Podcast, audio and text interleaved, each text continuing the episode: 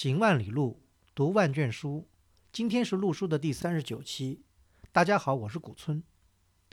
陆书是一档讨论艺术和历史的播客节目。我们追求行知合一的学习体验，行路读书，知其然，更知其所以然。欢迎大家订阅收听。我们诚邀您加入陆书的会员计划。您的加入能让我们行得更远，读得更多。有关会员计划的详情。请访问路书八八点 com 斜杠 member。路书之友微店是购买会员计划和会员通讯的主要渠道，在路书八八点 com 可以找到与节目内容相关的链接。您的批评和反馈可以通过路书的微信公共号联系我们，也可以发邮件至路书八八八八 at outlook 点 com。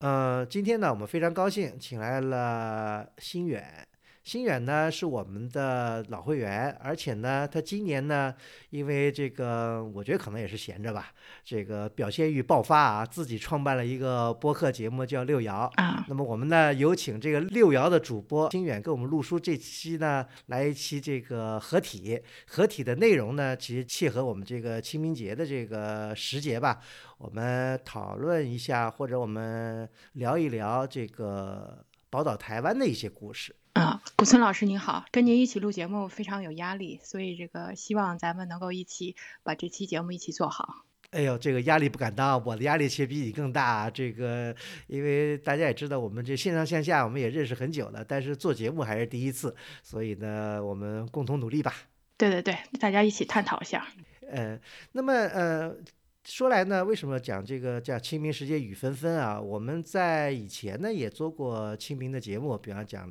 呃，切合清明的时机，讲到了一些古代古代墓葬啊，古代的这个墓葬礼仪这方面的故事。那今天呢，我们也切合这个清明时节，我们追思一下先人，对吧？嗯，这里先人呢，我觉得，呃，新远呢曾经给我提出过一些很宏大的计划，我觉得呢，后来呢，我们讨论一下，新远等于这次把这个节目等于做成了上下。两部分，我等于也给剧透一下了。对对对，上期呢主要是就是跟古村老师一起探讨一下这些文人中的大师，他们最后在风云变幻的四五十年代最后的结局，呃，尤其是那一批去台湾的人的结局，正好因为扣呃扣合了我呃五年前呃四年前去台湾啊，也是清明的时候去台湾访问，参观了一大批名人的墓地，然后这个。最近比较有表达欲的我说，希望能跟古村老师一起分享一下。然后下集呢，我想做一期就是那些武将们的归宿。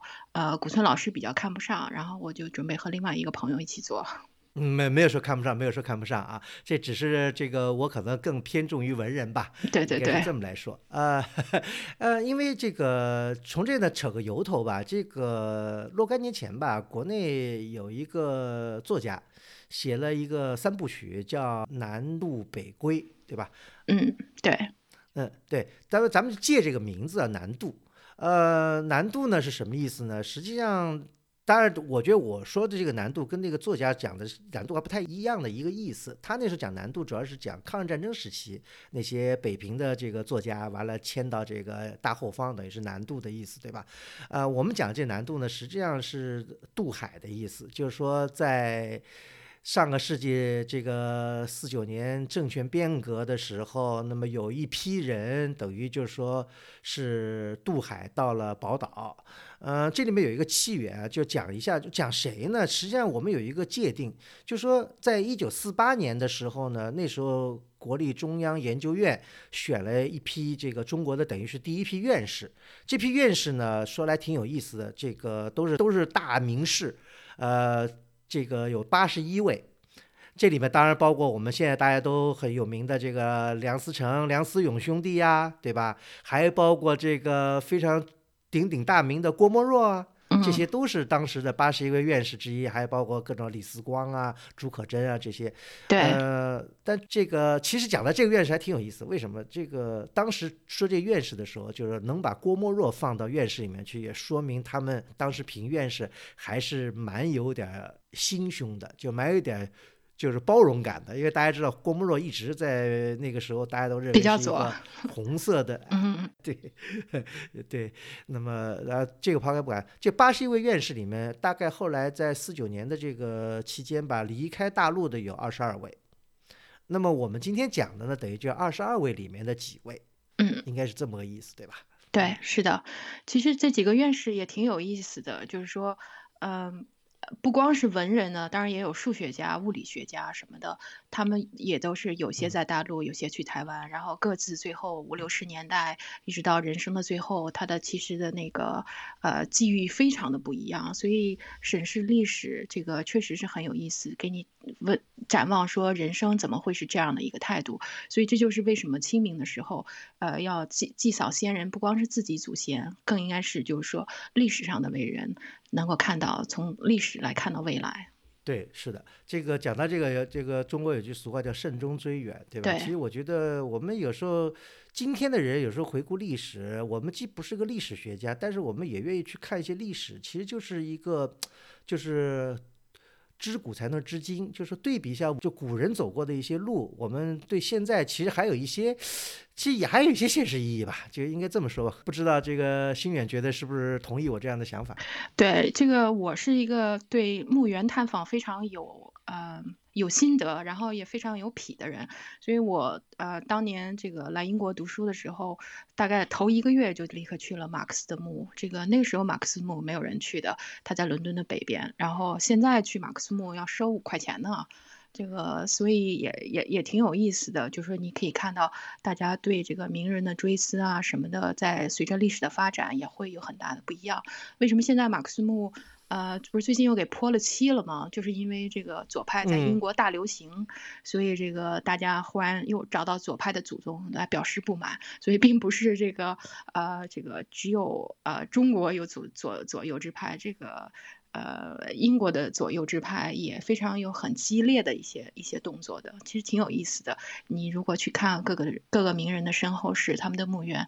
然后很多的故事突然就是能够放大出来了。呃，一些历史上的关键事件。嗯，其实您刚才讲到的左右，实际上左右都是相对的啊。对。这个西方的左派在中国可能另外意义，呃，这个咱们就不谈了。呃，是但是呢，意识形态、意识形态跟思想认识的不同，是决定了每一个人的命运的不同。对，是的。那要不然咱们就开始说说这个今天要讲的这几位。对，这里面呢，呃，刚刚讲到有二十二位这个院士，中央研究院院士离开了大陆。呃，有些人做过统计，大部分刚才您讲的，的确里面有学文科、呃学理科的、学数学的、学什么的，对吧？但是大部分呢，偏重的是学人文科学的人走的比较多。对，是这样的。那么我们今天讲的这几位，全都是学人文科学的。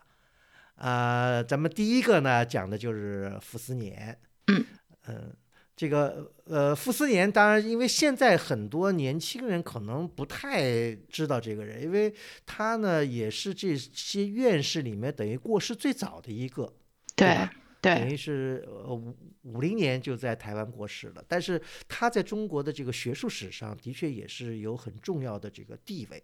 对，是的，其实我呃，这个因为刚才您讲到了这个《南渡北归》这本书哈，这个作者越南呢，其实在大概十几年前出过另外一本书，叫《傅斯年与陈寅恪》，呃，是陕西师范大学出的。这个中国两个出版社，广西师范大学还有一个陕西师范大学，这两个呃都是很有特色。就说理想国现在不就是在跟广西一起做吗？对对对。陕西师范大学也出了不少好书。这个当时我是他出了这本书以后。呃，我又仔细的读了一下他们的传，然后这个这次因为要跟您做节目，我又把这本书捞出来，又重新再复习了一下。这个傅斯年和陈寅恪，其实这两个人他们俩关系挺近的，所以就是讲这个中国文人这个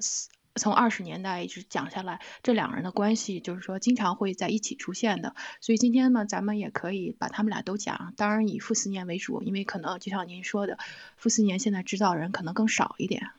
对，因为陈寅恪，因为前些年通过各种各样的这个宣传或者各种各样的介绍吧，陈寅恪我觉得已经是非常知名度很高的一个学者了，对吧？但是傅斯年相对来说，我觉得好像大家知道的可能还是比较少一点。那么我们呃先讲讲傅斯年，对，好好好，那就是这个我这人比较爱八卦，我们就先讲一点傅斯年的八卦。他他的祖父就是他的六世祖是清朝的第一个状元。就叫傅以渐。这个这个人也挺逗的，这是一个老童生，考了很多年都没考上，然后突然这个当这个清朝开了开了科考以后当了状元，所以这个傅斯年其实并不。以这个为荣的，人家问他说：“哎，你是状元的后代？”他一般都不怎么说的。你想，这清朝第一个状元，那汉人心里头是怎么想的，对不对？但是就说总的，他后来官至就是做到非常大的官儿，然后那个呃，就是说他这个家族就这么慢慢发迹起来了。所以他家族一直是读书，但是到他们那个时候呢，已经基本上败落了。他父亲又去世的比较早，他一直跟祖父一起读书。但是后来呢，他这个从小就非常有啊，他肯定是就是很非常聪明了，呃，被称为什么黄河流域第一才子。然后后来就是上了北大，他在北大呢也是个风云人物。当时这个一九一九年嘛，这个这个五四运动啊，火烧赵家楼啊，他是这个北大游行的这个指挥的总指挥，所以也是这个名噪一时的这个非常了不起的一个人物。嗯。然后他后来呢就没有怎么从这个继续参加学生运动了，呃，据说哈一个主要的原因是他听从了这个老师胡适的劝告，但是呢，其实胡适呢并没有真正教过他，虽然他们一直最后一直一直他一直以胡适的学生自居，其实胡适并没有真正教过他。胡适那个时候呃从美国回来以后呢，其实他呃因为他是因为中国哲学史嘛，这个报得了大名，但是他回来以后讲中国哲学史。胡适也挺逗，就是直接呃什么前前朝的，就是什么呃夏周啊都不怎么好好讲，直接从周宣王开始讲，然后那这个不就炸了吗？其实当时顾颉刚是胡适的学生，他那个时候呢又正好跟傅斯年是同一个宿舍的，然后他们就说要造胡适的反，说这这这个这个新海归不不行啊，然后后来就说动了这个呃这个傅斯年去听他的课。然后傅斯年听了几几次以后，就说：“嗯，这个人虽然这个书可能读的没有咱们这个童子功打得好，但是他的这个方法是对的。所以古村老师你也知道，就是说，呃，就是做学问不是说书读的越多越好，而是说你要有一个理论做基础。他可能就是能够感觉出来，胡适作作为留洋的人，他这个啊，他这个整个这个哲学观啊，他做学问的方法可能不一样。所以从那以后，那个学生就不怎么闹了。后来来胡适很多年以后才知道说。”哦，原来当年是因为傅斯年保了他，而且就是说傅傅斯年其实他的国学根底要比胡适还要好，所以就是他们俩也是一直是这个亦师亦友的这个一个关系。嗯嗯。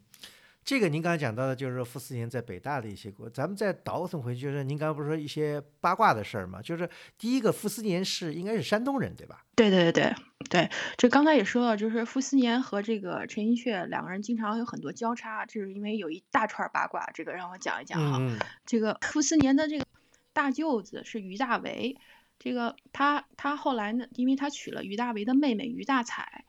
这个于大彩就是于大为。呃，傅斯年、陈寅恪他们一直在德国一起读书，读了很长的时间。然后这个于大为这个少年轻狂，当时跟一个呃一个德国的女孩生了一个小孩儿。这个他当时要把这个小孩送回去，就是这个陈寅恪坐船带着他去了。然后这个小孩长大了以后呢，第三婚呢还娶了这个初婚的蒋经国的这个长柱唯一的女儿，所以小蒋恨得要死。所以于大为和小长虽然是亲家，又一直都在两人都在台湾，但是关系一直不好。然后这个另另外呢，就说于大为的姑妈是陈寅恪的母亲，就是他他妈是他陈寅恪的父亲陈三立的这个续弦。然后于大为的太太呢，又是这个陈寅恪的妹妹陈新武，不知道有没有把你绕糊涂了？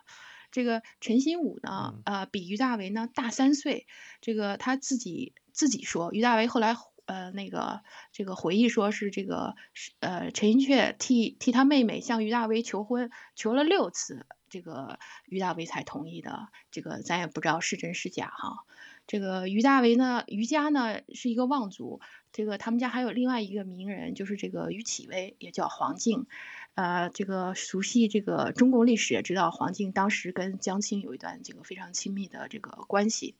然后这个于启威的儿子呢，就是这个黄敬，他呢，呃，两个儿子，一个是于振生，一个是于强生。于振生您知道是上海很这个做到非常中国非常这个国家级的官员，对不对？这个所以这个就是这个呃傅斯年呃这个于大为这个呃陈寅恪，他们三个关系非常复杂。其实还有跟曾国藩的这个他们家族的一些关系，这个就在下集再讲。还有一串这个八卦可以讲。就是这个，当然，因为呃，这些大族了，这都有一些姻亲关系，也很能理解啊。这个不仅是中国有这样的现象，这个各个国家都有这样的这种现象。呃，那么反正就是说刚才讲到，就是说傅斯年也是因为这个一些姻亲的原因，跟这个等于跟陈寅恪有了这个亲戚关系，对吧？对，是的。嗯，然后，嗯，就另外就是就是说一下，就是说，啊，如果大家去台湾旅行的话，呃，不光是要看一些墓地啊，或者一些名胜，也可以看一些比较犄角旮旯的地方，比如说这个台北，呃，有一个很有名的就是这个温州街。温州街呢是原来台就是日本人在台湾办这个帝国大学的时候，他那些教授的住的地方。然后这个接收了以后，就是民国政府搬去了以后，台大的教授也都住在那个地方，所以它是那一片区就是非常日式的感觉，呃，和那个其他地方也是不太一样的。然后那个呃，傅斯年搬到呃搬到台湾以后，也是住在温州街那一带。但是后来那个于大为呢，他过去以后，这个。后来，当时是交通部长，好像是，呃，过去以后没有宿舍，因为这个去的人太多了，所以就一直借住在这个傅斯年家。傅斯年去世以后，也住在那个地方。后来，于大为又当了这个国防部长，然后还住在那儿。最后没办法，台大跟这个。呃，国防部换的换的这个宿舍，所以那个地方也有一些这个国防部的一些旧址。现在这个呃温州街呢，呃也在旧城改造，这台北的旧城改造，所以这个前阵还闹过，就要保保护于大为故居啊什么的。所以如果大家去台北的话，可以去去这些犄角旮旯的地方去看一下，在被拆之前吧。然后另外想提一下呢，就是说这个温州街还有这个殷海光的故居，大家如果可能对台湾历史不了解的话，可能不太知道殷海光，然后和雷震这两个人其实都应该好好看一下他们的书的。这个当时殷海光这个被中央日报排挤，所以他就直接找了傅斯年说想进台大。然后傅斯年考虑呢，他是这个金岳霖的得意弟子，然后台大又正好比较缺这个逻辑教师教师吧，所以就让他来过来教书了。但是说你不能搞政治，意思就是说，所以这个殷海光还是比较守规矩的，啊，但是总的来说，台大当时还是这个自由主义的堡垒吧，所以这个嗯这一段历史可以都可以串起来的。对这个其实要讲一句呢，就是说，呃，在这个四九年迁台以后，对吧？这个大家现在知道，在台湾最好的大学是台大，对吧？嗯。呃，虽然台湾也有什么清华、交大之类的哈，但最好大学是台大。台大之所以能够成为一个最好的台湾的大学，这其实跟这个傅斯年去台湾以后担任了台台大的校长是很有关系的。对吧？对，台台湾那一直这么说，来来来来台大，去去去去美国，这个一直到这个八十年代还都是这样讲。这个台大在这个在这个台湾的政坛啊，这个学界都是有无与伦比的这个地位的。对对，是的，所以这个台大也是这个在傅斯年的这个网罗下吧，把这个因为。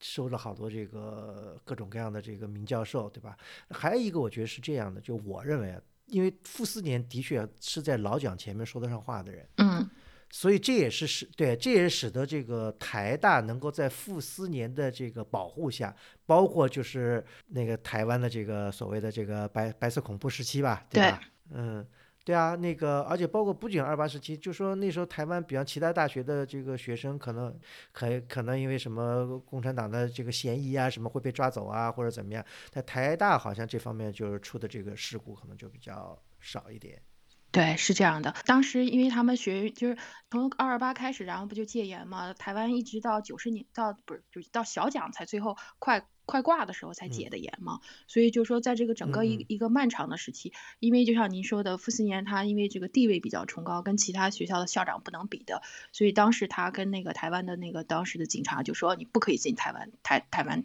大学来抓人，然后他就真不敢进，然后当时同时期闹学潮的这个呃台湾师范大学的一些学生最后就被。被抓了，然后死在狱中，死了不少人。所以台台大学生一直非常感激傅斯年，而且就是说，所以这就为什么傅斯年在五零年去世的时候那么轰动，然后这个规格各方面的纪念的这个也是非常高的。嗯，对的。那么呃，讲到这个，咱们再回来讲这个傅斯年，就傅斯年，就说他是首先，其实傅斯年他是个历史学家，对不对？对，是的。他其实也在欧洲游历过一些国家，对吧？到英国去过。对他当时就是说，他是考的那个，就是考的公费的留学嘛。因为当时咱们前头讲过，他是这个学运的领袖，所以就是说他当时考上了，但是呢，差点没去成，就是因为当时说说啊，你在北京就闹事儿，你万一去了国外再给我们闹事儿，那还得了。但是后来就是中间有一个办事，就是比较低层的一个办事人员，觉得这个这是一个才子，这个如果不让人家出去留学很可惜了，最后把他还是把他给加进去了，所以他就差一点儿没有能够留学成。但是他就是说先去了呃伦敦，在伦敦大学，他跟什么刘半农啊、罗家伦啊、毛子水啊、徐志摩啊都是这个同学。这个我说想想在这儿讲一下这个毛子水，他呢毛子水跟他一直是关系非常好，然后他也是五四时候这个胡适的学生，他跟傅斯年他们一起办了这个《新潮》杂志，就是当时啊作为这个思想启蒙的先驱之一的这么一个杂志，呃非常有影响。这个《新潮》的这个外文名字叫这个 Renaissance，就是文艺复兴啊。就我当时看，我想我说《新潮》跟 Renaissance 好像也对不上，但可能那个时候人的观点是是大概这个样子。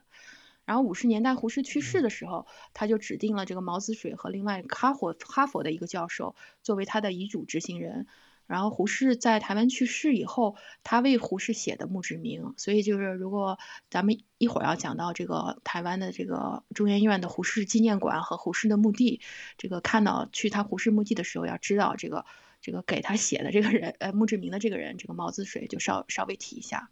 然后傅斯年后来呢，就是从英国到了德国去读书。一个原因呢，就是说陈寅恪、傅大、嗯于大为他们后来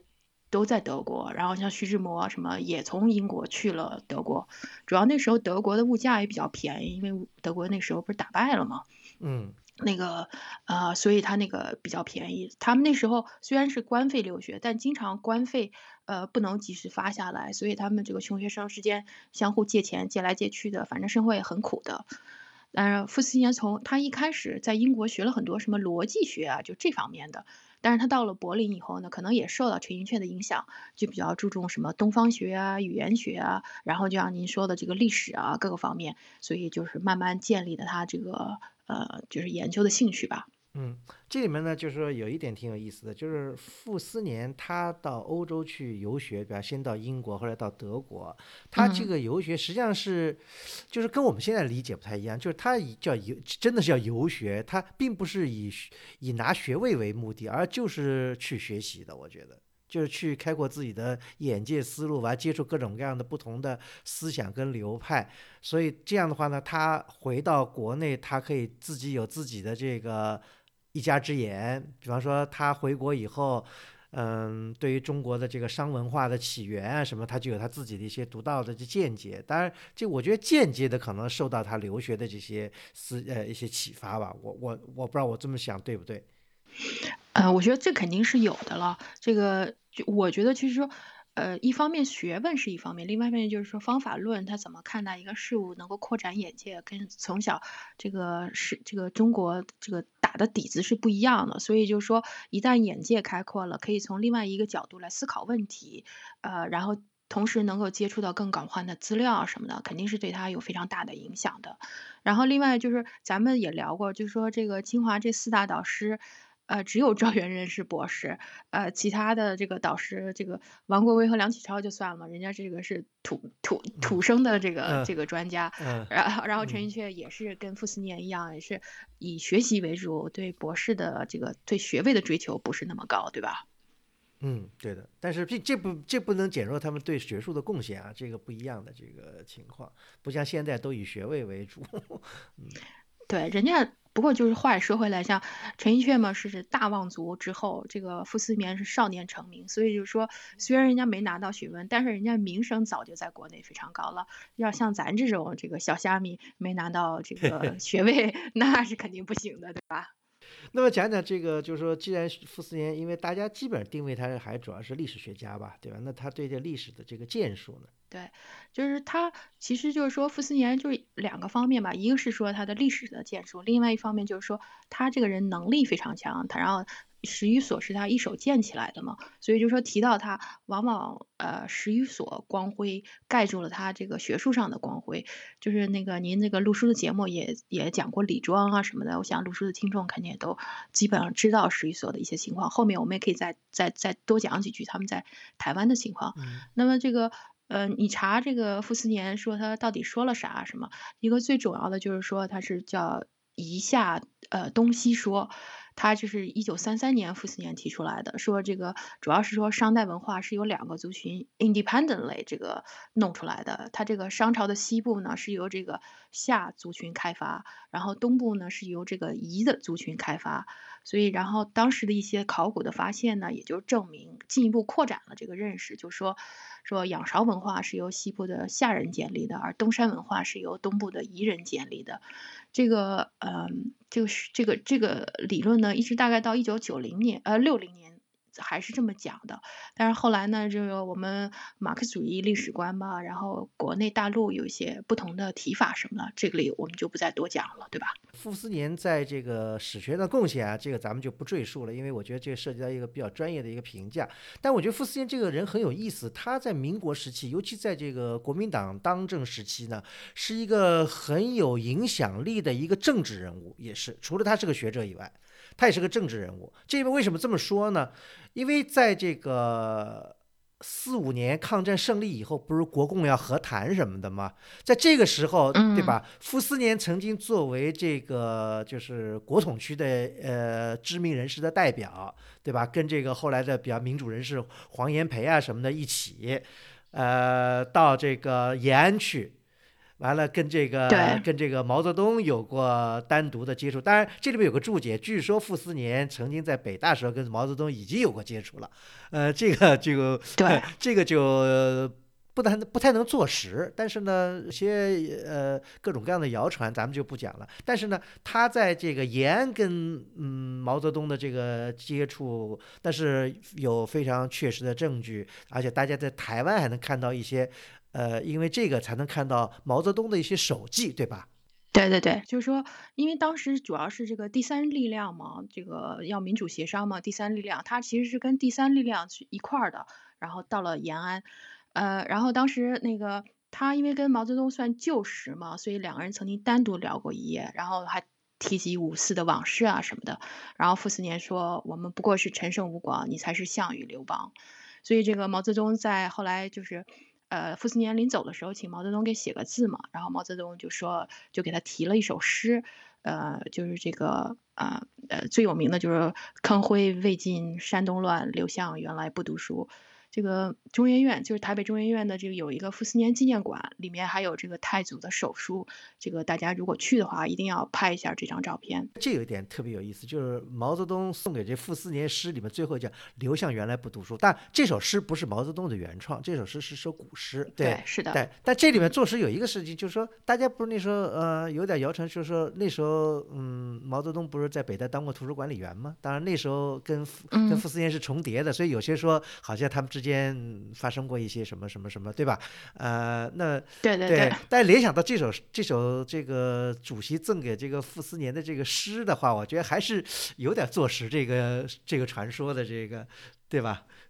刘向原来不读书。是啊，是啊，所以这个也不知道是这个是自嘲呢、自谦呢，还是怎么样。但是反正就是这个太祖的手书现在还在这个中研院的这个傅斯年纪念馆，所以大家一定要去看一下。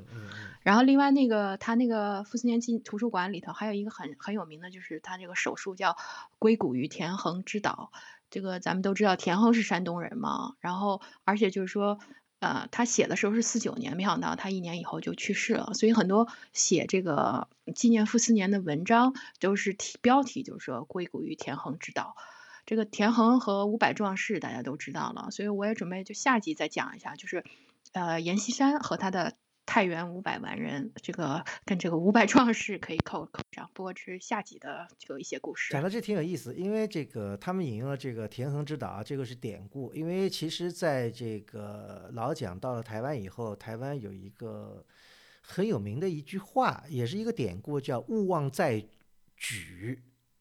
我不知道您听说没有，就是这是一个勿忘，哟，这还没有。勿忘在莒，莒就是莒县，就是古国的一个叫草字头下面一个吕嘛。这个啊也是一个，就是这个也跟齐国呃更早的呀，或者齐国被那个灭国以后，只有只有这个莒这个地方还保留的势力，完了大家依照这个莒的这个地方的势力，完了后来又又又复国，完了齐国又又，所以都是这个跟这个跟这种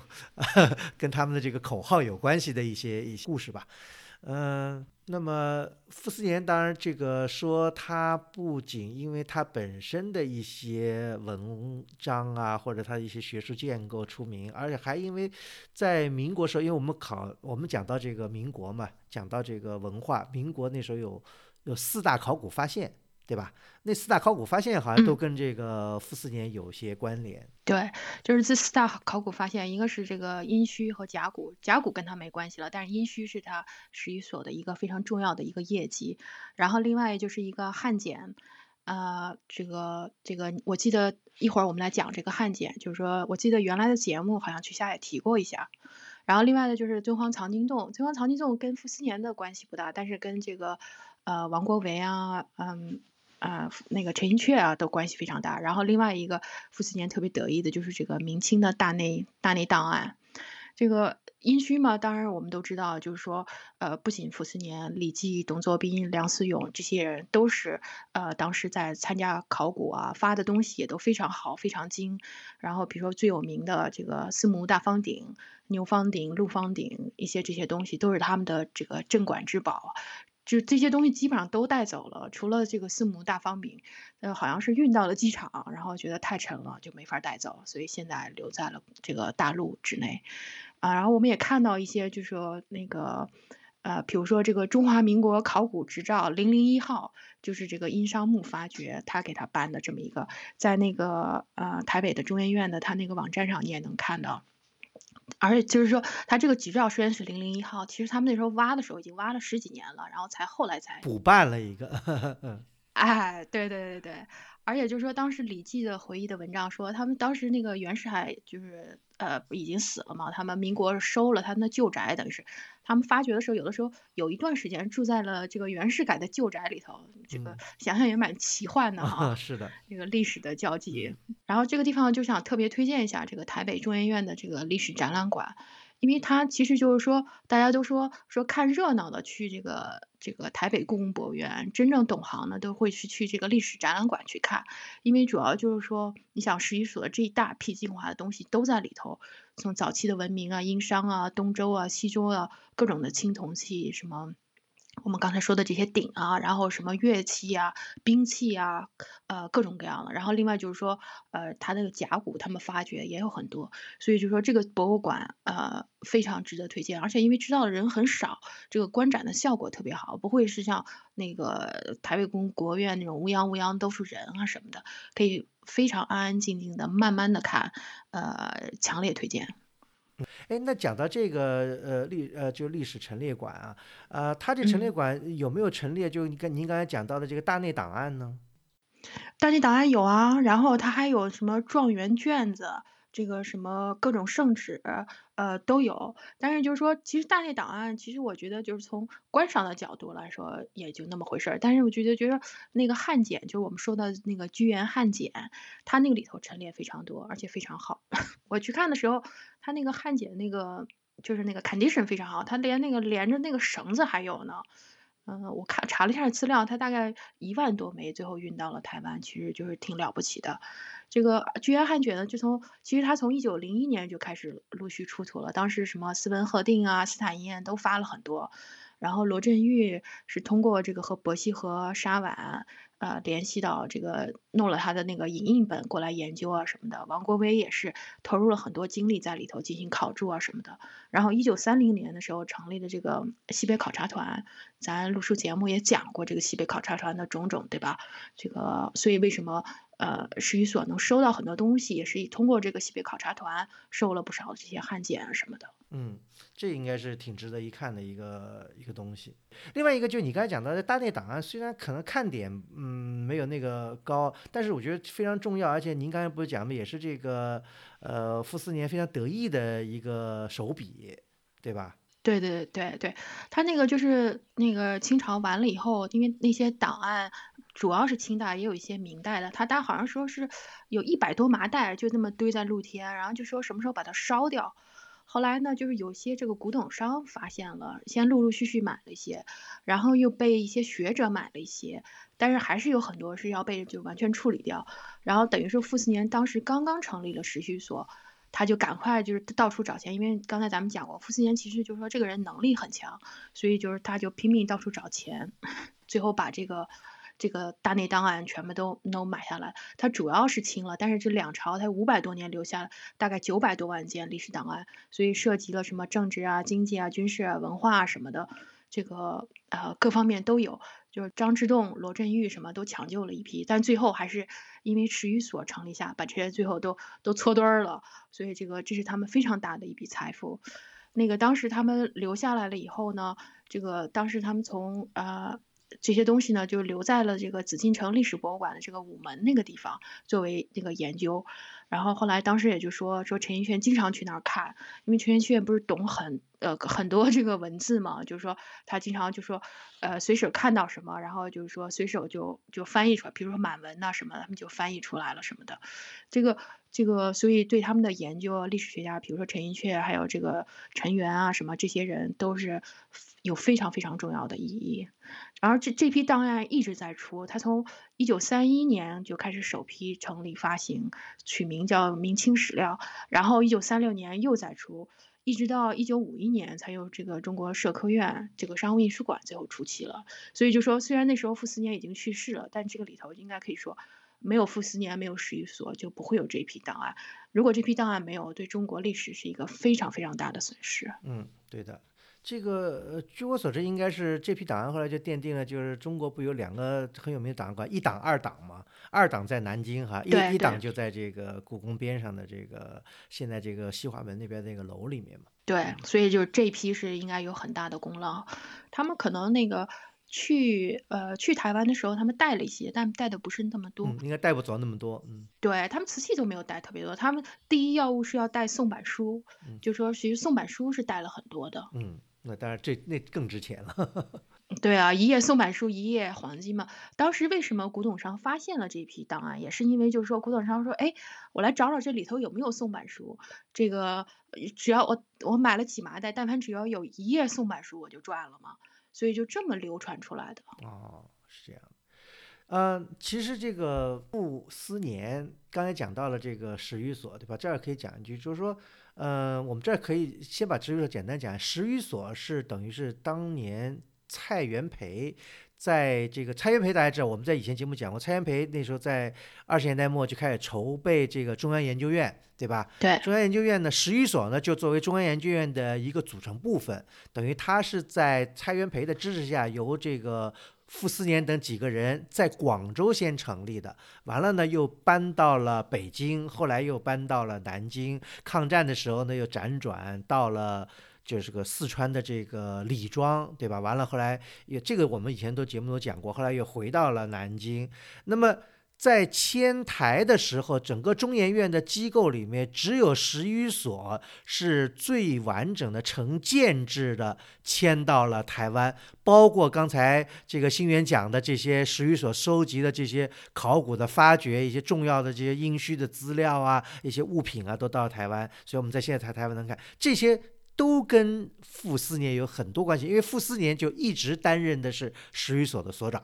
对，而且那个时候傅斯年已经去了台湾，他当了台大校长嘛，所以他就推动这个十一所这些材料啊什么都搬过去。然后另外就是说您说的十一所是整个搬过去的，然后另外加了就是加了半个数学所，数学所呢当时是资料都搬过去了，然后他那个所长叫姜立夫，他也去了。去了呢，他到了台湾待了半年，又跑回大陆了。他最后是到也是在中山大学任教，那时候陈寅恪也去了嘛，所以他们就说，可能陈寅恪当时也是比较犹豫，到底要去哪里啊什么的。呃，因为姜立夫从台湾 又跑回大陆了，可能对他也算有一些影响，所以他们俩最后都是在中山大学。这个姜立夫倒是算善终吧，他最后活到了八十七岁，在广州逝世。然后另外就说一下，说这个姜立夫这个中国知道人不多，他其实他以一人之力，这个开办了个南开的数学数学系，所以陈省身是他的学生。然后在西南联大的时候呢，杨振宁也是他的学，就是这个学生。然后这个刚才您开头讲了中研院的这个第一届院士嘛，姜立夫也是。但是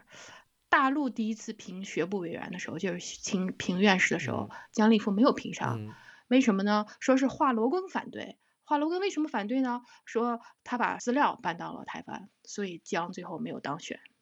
呃，留在大陆的五十九位中研院的院士，第一次评学部委员的时候，还评上了四十六位。对，呃，大部分落选的是人文科学方面的，但是也包括了像刚才讲的江里夫这样的。呃，这里面我觉得主要还是因为一些 一些纠葛吧，一些就跟华罗庚刚才讲的一些一些原因在里面。嗯，不管怎么说吧，就是傅斯年在台湾，他虽然在台湾只待了一年多，因为五零年就去世了嘛，对吧？嗯嗯。但是呢，傅斯年在台湾实际上他的这个哀荣也是蛮高的，而且他的影响还是蛮大的。就我之之所以这么说，有个伏笔，呃，待会儿我们要跟胡适做一个对比，对吧？因为呃，刚才讲到傅斯年去世以后，于右任给了他写了副挽联，特别我觉得很牛逼。是。嗯，这对吧？那挽联他说：“是子路，是颜回，是天下强者，为自由，为正义，为时代青年。”哦，我觉得于右任这个挽联写的呃相当牛逼，因为大家知道子路、颜回那都是什么人？那都是孔子的得意门生，对不对？对对，所以这个傅傅斯年，因为他不是被称为傅大炮嘛，人家轰轰的轰走了两两任的这个这个 行政院长，先是这个孔祥熙。这个当时，呃，蒋介石不想让孔祥熙走嘛，然后傅斯年，然后去找傅斯年，然后傅斯年说，呃，委员长我是信任，但是说因为信任你，就要信任你任用的人，那么砍掉我的脑袋也不能做到的，所以这个孔祥熙就下台了。孔祥熙下台以后，宋子文上台，然后这个傅斯年发现宋子文也不是好东西，然后又连写了三篇檄文，这个骂宋子文，所以这个。这个中间的原因我们就不讲了，但是报纸上都说这个这个傅斯年是不是要革命啊？所以由于这个舆论强大的压力，这个宋子文最后也下了台了。然后那个时候呢，胡适还在那个还在当大使，但是呢，就是说，呃，傅斯年代理北大校长，他说我替老师代理这个北大校长，就为了不让别人当，他要替老师把住这个位置。然后同时接收北大的时候，当时周作人他们不都是在北平吗？这个傅大炮的这个火力也很壮，说这些留在北平的一个都不要。周作人当时觉得自己是老资格嘛，觉得傅斯年不能把他怎么样，结果傅斯年完全的不不留情面，通通开掉，所以还是挺牛的。这个傅斯年的做派是完全跟这个我们要该要讲的胡适是完全不一样的。那么刚才讲到傅斯年，因为他五零年去世以后，他是被安葬在了台大里面，是不是？对，是的，就是台大。我我说实话，我那次去台湾也比较匆忙，所以去台大我就专门就是去看了一下，它叫复原，呃，因为它是专门埋葬在里面的。它整个这个建筑呢是仿的这个希腊卫城的这个神殿的这个样子，然后前面又有点稍微有点无厘头吧，弄了一个仿埃及这个无无字那个尖碑。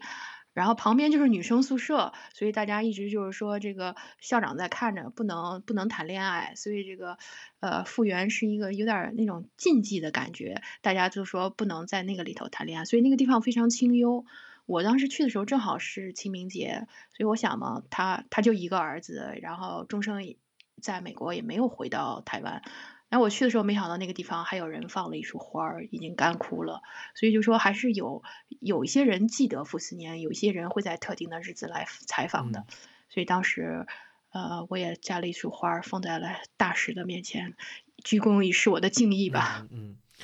呃，讲到这个傅斯年，我们就是提到，就是刚才我就一直讲，想把傅斯年跟胡适进行一个对比啊。就我我这就就有点有点有意思的事情，就是说大家知道傅斯年跟胡适，呃，两个人，刚刚讲的胡适应该是算是傅斯年的老师，对吧？呃，当然年纪其实差的也不是太多，因为。差不多，对，大家都知道胡适这个人在中国的地位，呃，应该说如果分左中右的话，那么如果说左派的旗手是鲁迅，那右派的领头可能就是胡适，或者当然我不知道这说的，呃，新源你同意不同意啊？但是起码就标的是胡适也是属于，嗯，大家认为是自由派的一个学者吧？对，是的。嗯，那么其实胡，我觉得胡适跟这个傅斯年还是有很大的区别。就是傅斯年，他知他刚讲的叫傅大炮，但是傅斯年跟老蒋关系那是没得说的。对，老蒋还是挺看重傅斯年的，不然也不会让他当台大校长，对不对？对，但老蒋对胡适可就不一样了吧？嗯，对，这个呃，话虽然这么说吧，就是说胡适在抗战期间一直当大使，就是人家为什么说说胡适为什么爱演讲，就是他有这么个名号嘛？其实也是说抗战期间他一直。尤其是抗战初期，他一直想鼓动美国这个跟日本干，美国不是一直干不了吗？所以胡适到处做宣传，到处做演讲，就是说想挑起这个美国人对日本的这个，直到这个珍珠港事件。所以当时那个呃珍珠港事件爆发以后，这个美国的那些人说说，哎呦，胡大使终于这个把我们弄到了这条船上了，意思大概这个意思。嗯，这里面挺有意思的呃，因为大家知道这个胡适曾经也参与过，就那是比较早了，时钟播到一九三二年，比方这个这个啊一二八，就上海的这个一二八，不是后来的抗战，呃，后来那时候就全国不是就要抗战，但是那时候呢，以周福海为首的成立了一个叫一个嗯所谓的一个团体吧，但是不是一个非常正式的一个团体，呃，就讲这个。中国对日抗战可能还不到时候，因为我们让外必须安内或者怎么样。呃，当时所谓的叫低调俱乐部，这低调俱乐部里面的成员就有胡适。那时候的胡适的想法跟您刚才讲的后来胡适当了大使的想法还不太一样。那时候胡适可能还认为中日之间还是需要进行一定的调和，不应该发生立刻的冲突。当然，他也是站在国家的角度啊来看待这个问题。呃，跟这个后来周佛海他们还是不一样的。那么这里面的。我我我思考一个问题，就是呃，胡适，因为他是属于这个怎么说呢？是属于一个留美派，因为他是在美国先是学的呃农，好像是不是？对，先是先是农，对，后又去学的这个到哥伦比亚去学的哲学。对，因为他的老师是杜威嘛，非常有名的。对，完了学这，大家知道这杜杜威的哲学就不讲了，这主要是呃，杜威是一些这个实用实用主义，嗯，实用主义，对对，实用主义，实用主义，但是我觉得翻的不太好，因为实用主义好给大家有一个好像有一个比较这个。有点贬义意思在里面，我觉得英文可能不一定有这样的意思。但不管怎么说吧，嗯，这个胡适里面这里面也有些说法哈，就说胡适虽然这个有些人说这个胡适虽然这个名声很大，但是据说什么，据说什么博士学位并不是博士学位并不是当时就拿到的，是后来怎么样怎么样才拿到的，不知道这个真的假的。对，好像江湖传言都是这样，所以为什么说他？呃，那么变态，特别爱这个 collect 这个呃荣誉博士的这个这个学位啊什么，说他有三十五个荣誉博士还是三十六个，但是后来呃我也查过一些，有些人说其实他是拿到的，但是具体怎么样，这个咱咱都不是专业搞这个的，也也也不是不是特别清楚。但我觉得就是说，其实从另外一个角度，就是胡适呃。暂且抛开他对在学术上的建树，他对后人的影响的确很大。就跟刚才讲的，胡适给很多人提供了一种思想、一种方法，对吧？对，嗯，对，我觉得说胡适是中国自由主义的呃鼻祖也不为过。就是说，他比方介绍了一些实验主义，叫大家要先要怀疑，不要盲目的相信现在的一些答案，对吧？这些各种各样的这些跟自由主义沾边的一些思想，我觉得还有一个，我觉得。我印象中，呃，我听到过胡适讲过这样的话，呃，我没经过具体考证，就说胡适说，如果有人说让你放弃个人的自由去追求国家的自由，让你放弃个人的呃权利去追求民族的权利，那么，那么我我就说你们不要听他的。他说，一个自由的国家不是由一群奴隶组成的。对，这是这是胡适的一个思想。对，而且就是这这这段话到现在依然适用，是吧？咱们就不多说了。呃，这里面讲到就胡适，呃，插一个小插曲吧。因为胡适的老师叫杜威，嗯，他为了纪念他的导师，据说把他的小儿子取名叫胡思杜。对，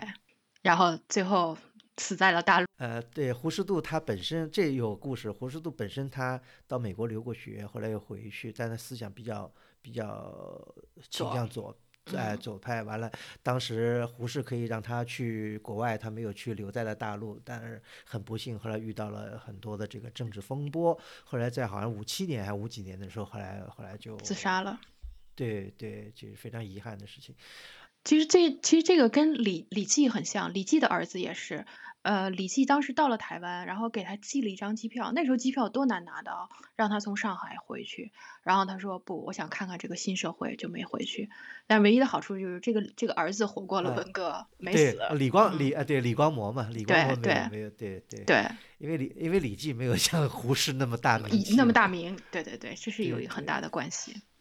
对，那么现在在台湾能看见一些胡适的什么什么遗存呢？对，台湾就是刚才我不是讲到那个呃中研院吗？在在这个台北的东边，中研院里头有一个很呃还是挺挺成挺像规模的一个胡适纪念馆，因为当时五几年嘛，胡适想回来，然后就说能不能他在他在美国写东西查文章都不是很方便，说能不能回来，然后老蒋就说啊这个这个胡胡博士要回来，那那不用自己花钱了，我政府给他盖一个吧。所以就是就是就盖了现在他住的那个地方，然后他安葬了胡适去世了以后呢，他是民国五十一年去世的嘛，去世以后又在六二年六二年在马路的对面，然后弄了一个胡适的公园，呃，然后那个胡适的墓啊什么都在那边，等于说胡适的墓、胡适的纪念馆都是由一个机构来管理、来筹措资金啊什么的。后来这个小脚夫人江冬秀去世了以后，也是埋在那个地方。好像他的儿子那个另外那个儿子叫胡祖望吧，也是埋在那个地方的。老大，嗯，老大。哎，对，所以就说，在中研院的一角，当时的这个胡适的故居呢，现在就这个辟为了胡适的纪念馆，里头不是很大，然后呢也不给照相，至少当时我去的时候是不给照相的吧。然后就呃特别逗的时候吧，他空空荡荡没人，就我一个人当时去的，两个工作人员。就就那么盯着你，我说哎呦，这点跟大陆挺像。大陆你经常去一些地方，是会老跟着你，让你让你有点很拘束的样子。所以就是说可以看出来，就是中研院还是挺挺就是挺重视这这方面的。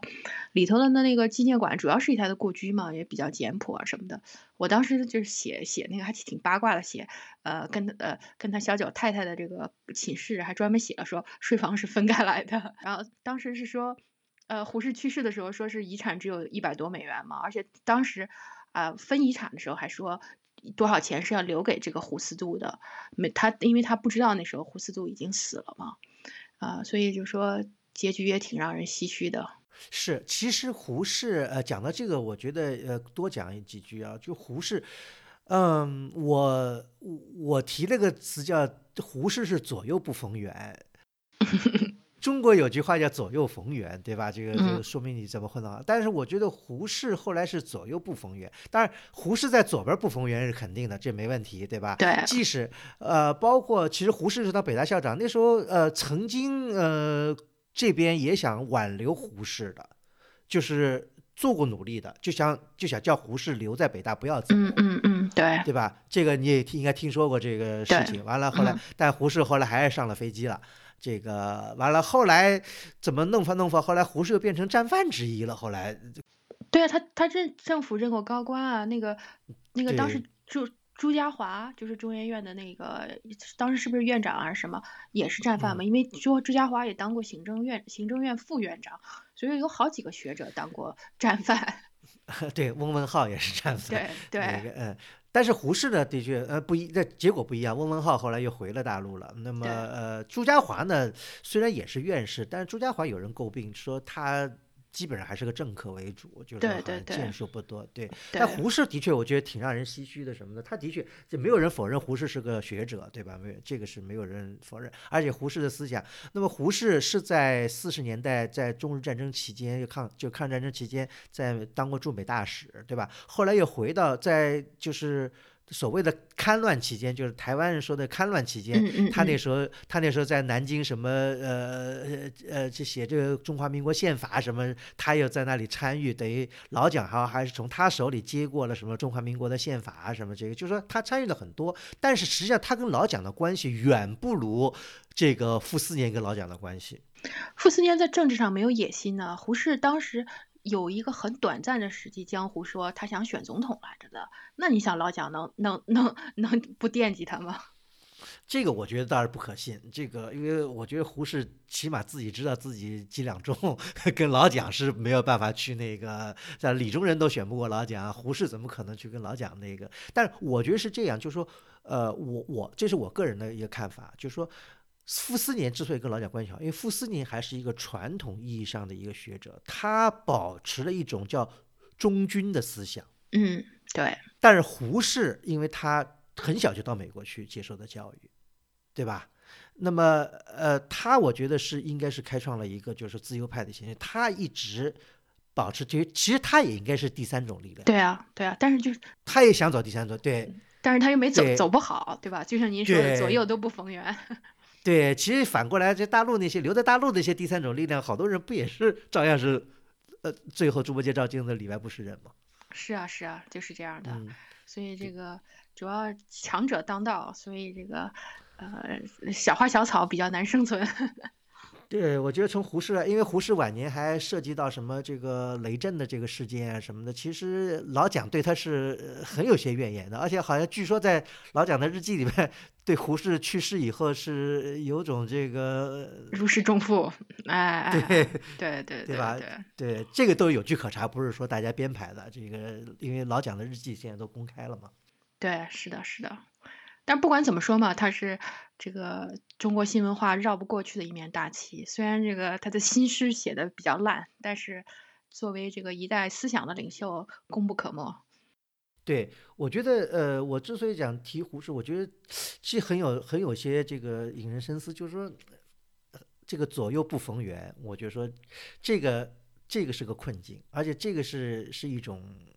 非常非常无奈的困境。嗯，而且这种这种困境不仅发生在胡适身上，其实也发生在当代很多人身上。嗯，所以就像刚才咱说到嘛，刘向原来不读书，这个这就 可以很好的解释。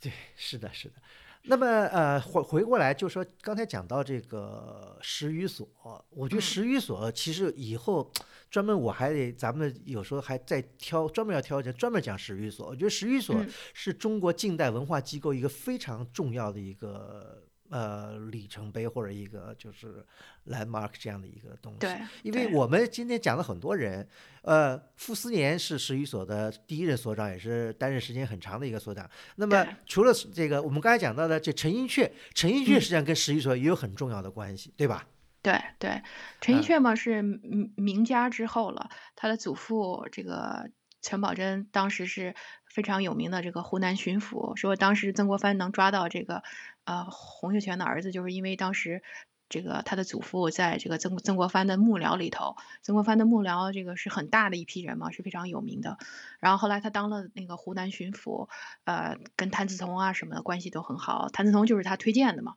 所以为什么戊戌变法失败了以后，呃，这个他和他的儿子陈陈三立那时候是吏部的主事，好像是，呃，都被就永不叙用，就这样的。然后这个陈寅恪的父亲陈三立也非常有名，他是著名的通光体诗人，这个一直是大名士嘛，有维新四公子之称。那个戊戌变法失败以后，他主要就是这个一直住在庐山，作诗赋文啊什么的，作为一代这个文坛领袖。晚年的时候呢，因为这个陈寅恪他当时在北京嘛，不是这个清华的四大导师嘛，所以他就在住在北京。后来日本人攻城的时候，他那时候都八十多了，就是绝食而亡。啊啊！最后死在了北京。陈寅恪的哥哥大家一般不怎么提，也是非常有名，叫陈恒恪，是著名的画家。当时呢有叫北陈南李之称，这个李南李就是李叔同，就是当时说他跟鲁迅交往很好啊，然后也教过齐白石什么的，但是就是他去世的比较早。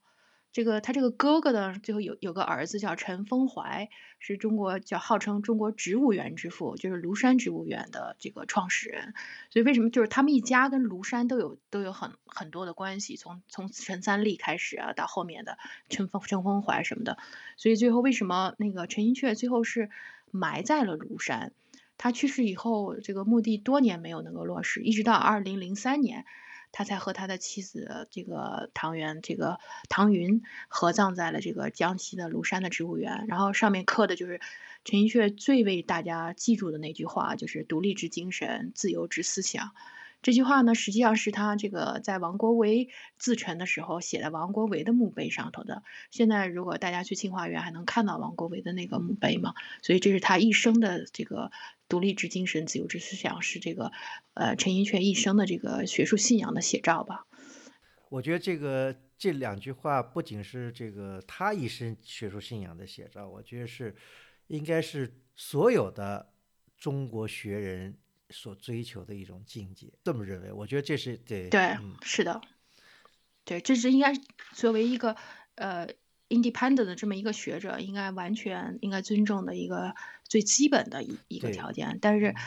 不幸的是，并不是所有人都能够抗拒住时代的。所以我觉得跟您讲的就是，就清明时节，虽然这个，但陈寅恪的墓，因为在庐山，呃，我可能如果有得机缘的话，我觉得一定要去造访一下。就冲着这个墓，冲着墓碑上的这两句话，我觉得也应该大家去 pay 一个 respect。对，是的。然后就是咱讲到王国维这个这个事情嘛，就是再再讲个八卦，我这人愿意讲八卦，这个。王国维死死的时候呢，因为大家都捐款，当时那个梁启超还是蔡元培捐了五百块，然后陈寅恪捐了三百块，然后当时立的时候，陈寅恪还给他磕了三个头。虽然他们是同辈了，等于是，但是呢，清华四大导师之一赵元任，赵元任一毛钱都没有捐，然后具体情况就不太清楚了。可能呃，陈寅恪因为做这个这个敦煌藏经啊，跟王国维关系比较好，赵元任是不是比较海派啊？所以就跟他们不是一路的，就不太清楚了。嗯。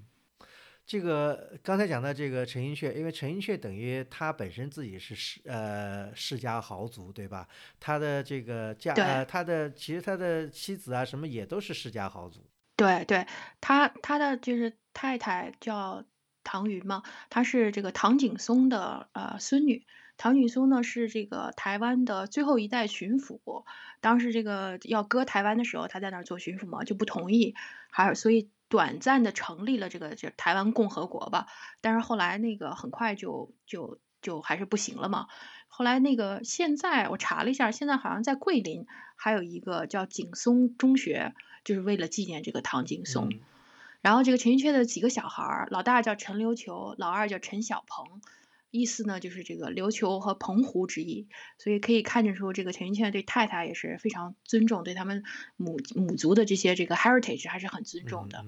然后另外陈寅恪的他的书啊，他尤其尤其在最后晚年在大陆写的那些书，他都没有出版，因为他坚持要竖体啊，要繁体啊什么的一大堆，但他后来都是油印的。陈的著作的这个这个 title 都是他太太提的书名，然后你可以看就是非常漂亮的字。这个，所以太太也是这个名门世家出身嘛，可以这么说。讲到陈寅恪，就是说，因为陈寅恪刚才呃讲到，就跟那个傅斯年很像，也在这个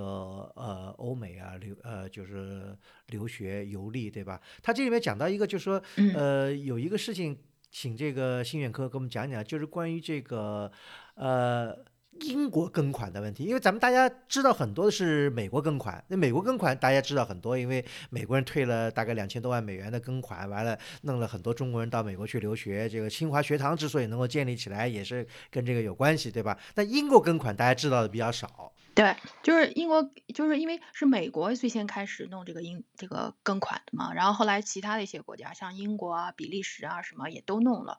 这个。中国政府大概前后派了九次到这个英呃派到英国，就用这笔钱，总共 一百九十三个人。然后比较有名的，比如说这个核化学家，这个后来的中科院的院长这个卢嘉锡，呃，就是用的这个钱。还有就是数学家，比如叫徐宝路啊什么的。当时呢，那个抗战的时候呢，这个英国庚款的这个董事长好像叫杭立武，也是个很有名的一个人。他呢，因为就跟这些人的关系很好啊，他当时还用这笔钱补助了西南西南联大的这个理工这个实验室的设备应用。然后后来那个时候就，嗯，就是还没有香港没有攻破之前，当时陈寅恪，呃，就是逃难逃到了香港嘛。当时他收到了牛津大学的聘书，让他聘到牛津大学，就是讲那个东方系啊，就是做教授。但是他没有去成。那个时候呢，就庚款，就是说出钱，就是说，呃，你的 travel，呃，都是我们来付的。所以那个时候，嗯呃，英国庚款这个还是做了很多的贡献的。所以当时欧洲的汉学界说是。听说陈陈寅恪要来牛津，说哇这是大牛啊，说都非常期待，说只有这个伯希和沙婉啊、斯文克定、斯文赫定这样的人才能和他交流。但是那个因为他刚刚还没有要走，正要走的时候，这个日本打的把香港给打下来，所以他就没走成，然后又颠沛流离去了内地。然后抗战胜利以后，他去了英国，因为他当时那个不是视网膜脱落脱落嘛，也找英国最好的这个大夫想做手术。但是最后也没有弄成，后来想去美国的呢，然后胡适把他的那个病历啊什么找美国的医生看，后来那个美国的医生说，你找了英国最好的医生，呃，我们也治不了，所以最后陈寅恪就目盲到到这个人生的最后吧。而且就另外还讲一下，就这个庚款，他是当时规定他跟其他不太一样，就说你大学毕业以后必须要先为社会服务两年，然后才能报才能去报考啊，才能那个什么的。所以钱钟书呢，当时他是拿到了庚款，他是说也是他在那个北京毕业了以后，然后在上海教了两年书。我们也看到这个杨绛有一些呃写的一些文章，就说他在上海怎么怎么怎么样什么的。然后他服务了两年，然后才去的英国。所以那个呃那个时候呃钱钟书什么他们在英国就是因为是拿的这个庚款，他好像是第三届这个庚款。然后他同学里头还有什么于大为的几个弟弟妹妹啊什么的，嗯，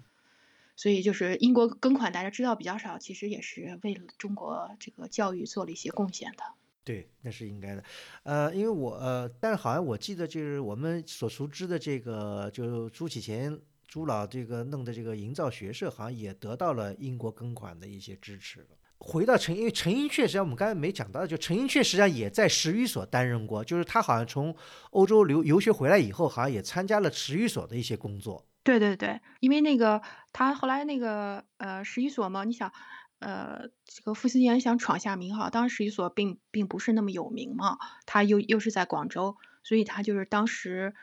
极力鼓动这个陈寅恪去这个参加，所以后来陈寅恪虽然在北京，但是他是作为十余所的这个这个兼职的这个这个成员之一，好像是历史组的组长还是什么的，反正一直弄了弄了挺长时间的。是的，呃，接着讲回十余所，十余所，因为我们以前也讲过，当时其实。梁思成跟林徽因为什么抗战时候放弃昆明或者跑到李庄去？当然，这李庄去后来对林徽因的身体有很大的损害，就是因为十余所迁到了李庄，所以梁思成跟林徽因他们的营造学社需要附着在十余所用很多他们的资料，所以梁思成他们也就迁到了李庄。对，呃，所以十余所可想而知，十余所有多大的这个向心力吧，就是这个意思吧。嗯嗯。嗯，那么十一所出了很多的名人啊，除了这个刚才讲到的陈寅恪以外，对吧？呃，有两个很有名的，在中国考古界很有名的，赫赫有名，一个就叫李济，一个是董作宾，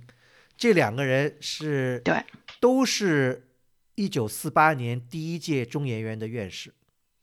那么这两个人，而且都是属于这个考古专业的，这个跟梁思永差不多，而李济。可以说是中国有些人尊李济为中国考古的之父，因为李济是正经八百是这个哈佛的一个博士，但但哈佛拿博士是人类学的博士，但西方人类学跟考古有些交叉的在里面的，对吧？他的这个博，嗯，对，所以李济应该说说句不好听一点，就李济好像是我们刚才讲这些人里面唯一一个正牌儿，就说正经八百拿了 PhD 的，好像在这个西方国家。对对对，赵赵元任也也是正经八百的 PhD，但是赵元任一般跟他们不是一路人嘛。但是就是十一十一所的这帮人里头，李济是正经八百的这个哈佛博士。对，那个梁思永等于是他的学弟。对对，然后就是这个刚才我们也讲到这个清华的四大导师嘛，其实一一一般人也会说，说是叫清华是四个半导师。这个四个半导师，那这个半个呢就是李济。当时呢，因为是这样，就是说。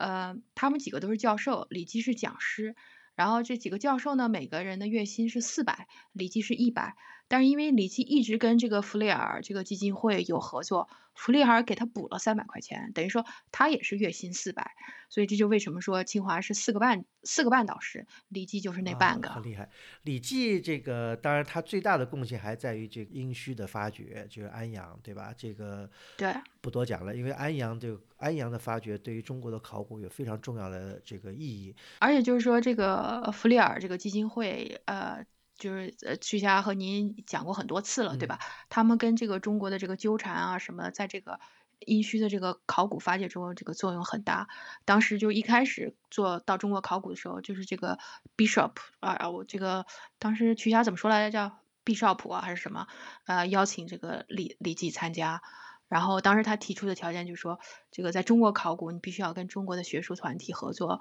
另外就是说，中国发掘的古物必须要留在中国啊什么的。所以李济作为中国，就像您说的，考古的这个开山开山 大导师之一，是这个地位江湖地位是毫无疑问的。对。这个但《礼记》呢，就讲《礼记》，一般来讲大家都要提一下。还有一个就是人叫董作宾，因为董作宾跟礼记两个人所从事的事业是非常相近的。因为董作宾他的这个是我们刚才讲到的这些，呃，刚才我们讲到这几个大名人里面唯一一个等于是土生土长的，他是没有留过洋的，嗯，对吧？他就对他就是北大毕业完了，这个自等于是呃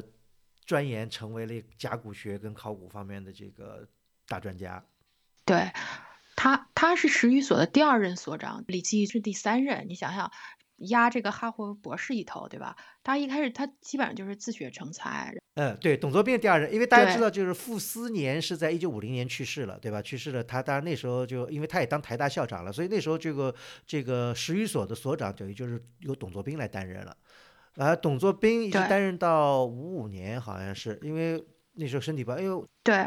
他他去世的比较早，然后就是刚才咱们不是讲到胡适的墓吗？其实董作宾的墓就在胡适墓的旁边，就是你再往上走一点就是董作宾的墓，然后那个体制也挺大的，也有他专门的这个塑像啊什么的。所以如果大家去台北那个地方看的时候，不能看了胡适就走了，还得再往上走一走，这个看到董作宾的这个墓。他那个墓呢是台静农写的那个。墓碑啊，那个字，台静农当时是那个台大中文系的系主任，这个也是字非常漂亮的，他们关系也非常好，所以是是这个台静农写的。呃，那就是您刚才讲的是台静农给他写的这个挽联是吧？就是对他墓碑上写的叫“依礼义为安宅，弃名利如土居”，意思就是说这个各种文人风骨吧，这个安贫乐道，然后这个呃一心治学。所以他他这个，因为董作宾非常有名的，就是说他是甲骨文的大专家嘛，所以这个董作宾的字啊什么的，大家都是非常呃愿意收购。但是不知道为什么现在好像并不是很，就价钱不是很高。因为这次我专门查了一下，就是今年在上海还有董作宾这个甲骨文篆书的立轴拍卖，底价也就是两万两三万人民币的样子。所以这个，如果听友里头有土豪的话，这个可以可以去买一幅。这个董作宾的江湖地位还是很高的。对，因为 董作宾当时是被称为甲骨四堂，这个呃，因为大家知道另外几个是非常有名的，一个是郭沫若，郭沫若他有个堂号叫鼎堂，王国维，王国维的堂号叫官堂，还有一个罗振玉叫雪堂。你想，他们是跟罗振玉、王国维、郭沫若并肩的甲骨文方面的这个专家。嗯，这里面你还好像是，就说有一个就是台静农，您刚才讲到，好像还叫这个另外一个人，当然这两天这个人叶嘉莹，对叶嘉莹现在还还健在，对吧？是在这个现在在天津，好像南开大学，呃，在对对叶嘉莹那个时候在台湾很穷困嘛，但是后来就是得台静农赏识吧，因为台静农发现他的古文的功底很好什么的，所以当时这个呃董作宾去世的时候，他那个。他那个台大和这个呃台静农自己送的挽联，其实是让叶嘉莹给写，就是给你的，然后台静农自己写的，所以这点还是挺让挺让人 surprise 的。然后那个前一阵儿前不前一阵儿就前几年吧，叶嘉宁他当时他不是在国外有个家嘛，被盗，然后那个说台金农给他留了一幅字就被偷了，然后另外还有三幅画都是范增的画。这个肯定是这个大家知道底细的，专门说切了电，把那个报警系统切掉了以后，到他们家把这几几幅字，我说乖乖，这得多少钱啊？而且他没有没有保险，所以这是一句俗话叫不怕贼偷，就怕贼惦记，贼惦记上人家这些东西了。对我们今天讲了这个胡适也好，傅斯年也好，完了李济，呃，陈寅恪，最晚去世的是李济，李济大概是活到了七十年代。嗯。是吧？所以为什么李敖说他是这个迷人的学法，对吧？是的，但是李敖这个大家知道，李敖是比较这个刻薄一点的，这个尤其说话说这个说他垄断学术，不给别人研究机会。呃，安阳发掘报告有始无终。其实安阳发掘报告有始无终，我觉得这个不能赖李记，因为。呃，很遗憾，李济当时随着石语所迁到了台湾，他毕生工作的这个殷墟就再也没有机会去回访了，所以他可能也这也是一个原因，为什么后来他的这个安阳发掘报告什么这些东西可能就没有办法完全完成，因为我想可能他有些什么东西，他可能本来想着有机会以后再到安阳去核实一下，或者再去怎么一下，但是这个机会就永远再也没有来到。嗯，所以他可能这个书也就可能就再也没有完成。我想这可能有一个原因，就是说从这一点，我觉得怎么来说呢？就是说，呃，我不知道，呃，我们刚才讲一些南渡学人的一些归宿，对吧？有很多人，呃，包括有很多人在慨叹，比方说那些留在大陆的学人，他们有很多有很令人感慨跟唏嘘的一些归归宿跟晚年，或者他的这个结局。包括大家认为这个陈寅恪的这个结局也是让人觉得很很扼腕。那么反过来，反过来就说，嗯，去了台湾或者南渡的这些，就是渡海的这些人，嗯，他们都应该是境遇，就个人生活境遇应该比在大陆这边的应该应该说是好，因为起码台湾没有那么大的这个变化，没有那么大的这个折腾。嗯，但是呢。但是我我斗胆，我只是说，就说，因为但是因为这些学文科的人，他们离开了大陆以后，也离开了他们所是能够滋养他们的一些学术土壤吧。我觉得，所以可能《礼记》也是一个一个例子，就是说，有些可能他们就有些，就换句话说，就如果没有这样一种分离，他们还留在大陆，那他们这些学术的这个成就可能会更大。我是想说这个意思。对，是，但是他们就是就看您怎么说了。就是陈寅恪，其实他一开始他留在那个大陆的时候，他被陶铸啊什么照顾的非常好，而且就说他其实其实就是说说句不太敬的话，七十六岁去世也不算不算早逝。你想那时候，嗯呃，傅斯年临临死前头一天晚上跟他太太说，我得写稿子，然后好稿费来了，好买条裤子。那时候，呃，陈陈寅恪有一栋小楼，三个护士。然后那时候的也是三百八十块钱一个月，所以就说呃一开始其实生活上还是可以，但是就像您说的，关键的问题就是说后来，呃种种原因嘛，能够看到资料啊什么都都会比较少，即便是陈寅恪在。在在岭南那个地方，他也看不到很多东西，他得给学生写信，到到复旦啊什么的去要一些资料，就这方面卡的比较紧。然后就像您说的《礼记》这个问题，他他这个书出不了。安阳那本书是他知道他快临死了才出的，用英文写的一本书，可能他也觉得说我这辈子再也看不见了，所以就只好再再出。就像您说的，鱼儿离了水，那那最后对他学术的成果肯定会有很大的影响。对，这是这是我觉得是南渡学人的一些不可抗拒的一些悲哀吧。觉得嗯，我们到节目，我们今天借着这个清明节的这个慎终追远，或呃追思一下这个学术先贤吧。呃，尤其是这个一些离开了这个大陆的，去了台湾的学术先贤的一些归宿。那么我觉得嗯。呃，新远呢，因为有机会呢到台湾去，呃，拜谒了一些先贤的这个旧居或者他们的这个以前工作的地方，跟他们这个最后的这个个呃归宿点。那么我觉得，嗯，我们利用这个节目呢，除了就说给大家描述一些历史的一些事实以外呢，我觉得。最重要的提醒大家，如果有机会去台湾，那么千万别忘了去这样一些人迹比较罕至，但是我觉得特别有意义去